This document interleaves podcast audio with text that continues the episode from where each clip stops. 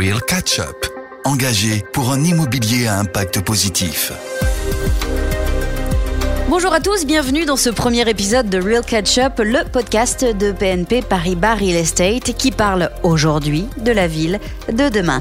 La reconversion, la reconfiguration des bâtiments représente à bien des égards le futur de l'immobilier.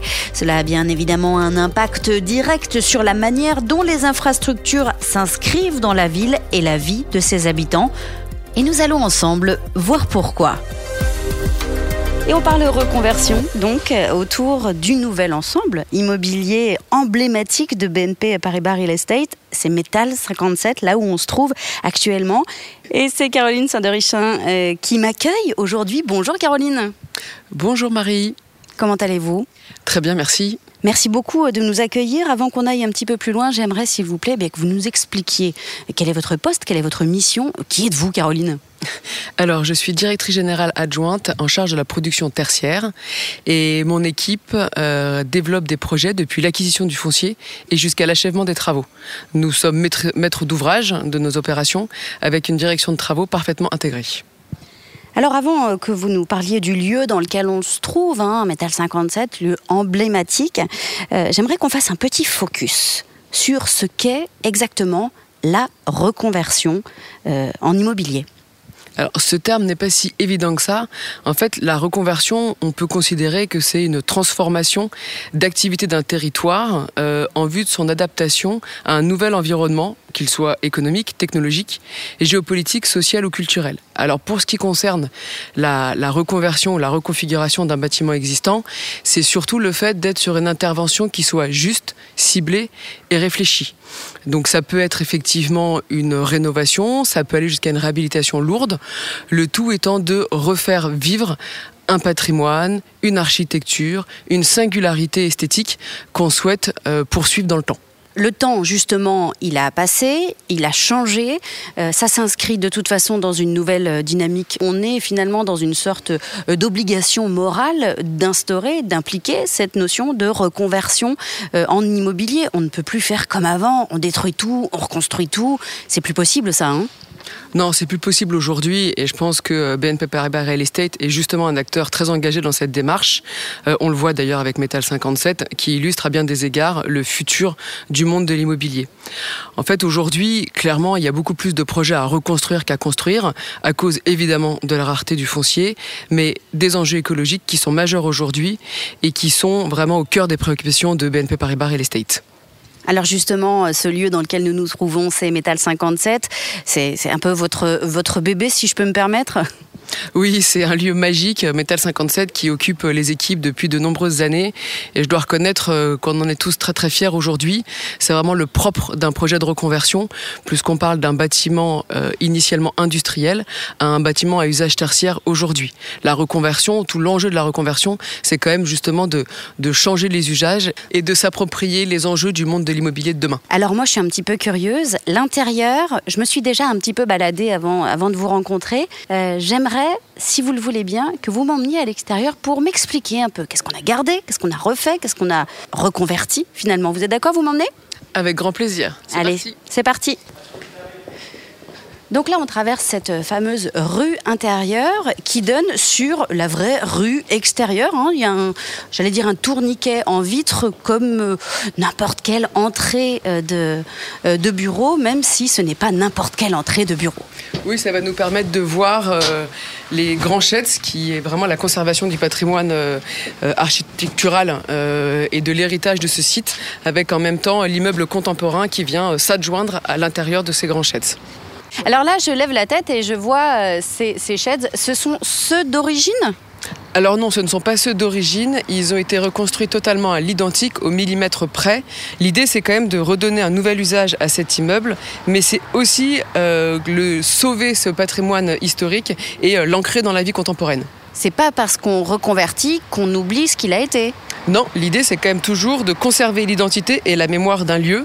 Après, l'objectif c'est de, le, de, le réapp- de se le réapproprier et euh, d'assurer en même temps la transmission d'un héritage qui est très important aujourd'hui pour nous. C'était quoi avant Metal cinquante-sept ? Alors avant, c'était euh, un immeuble pour Renault, euh, c'était des usines, des ateliers de métallerie numéro cinquante-sept de Renault. Ce site a ensuite été transformé euh, dans les années deux mille euh, par Jacob et McFarlane pour devenir le centre de communication. Et quelques années après, euh, Renault a décidé de se séparer de ce site. Et la ville de Boulogne-Billancourt euh, nous a proposé ce challenge euh, qui était de reconvertir ce patrimoine industriel en un patrimoine tertiaire. Alors, quand je le regarde comme ça, moi je ne vois que du flambant neuf, évidemment, avec mon œil euh, non experte, avec mon œil profane, mais reconversion il y a eu. Tout à fait, donc on a démoli cinquante pour cent de l'existant, on en a conservé cinquante pour cent, euh, qui était l'héritage number one de Claude Vasconi, à savoir les grands sheds et ce qu'il nommait la façade forteresse qui donne sur la Seine. Donc à partir de cette conservation de l'équerre de Claude Vasconi, on y est venu adjoindre un immeuble contemporain. Euh, cet immeuble dans son intégralité étant signé Dominique Perrault.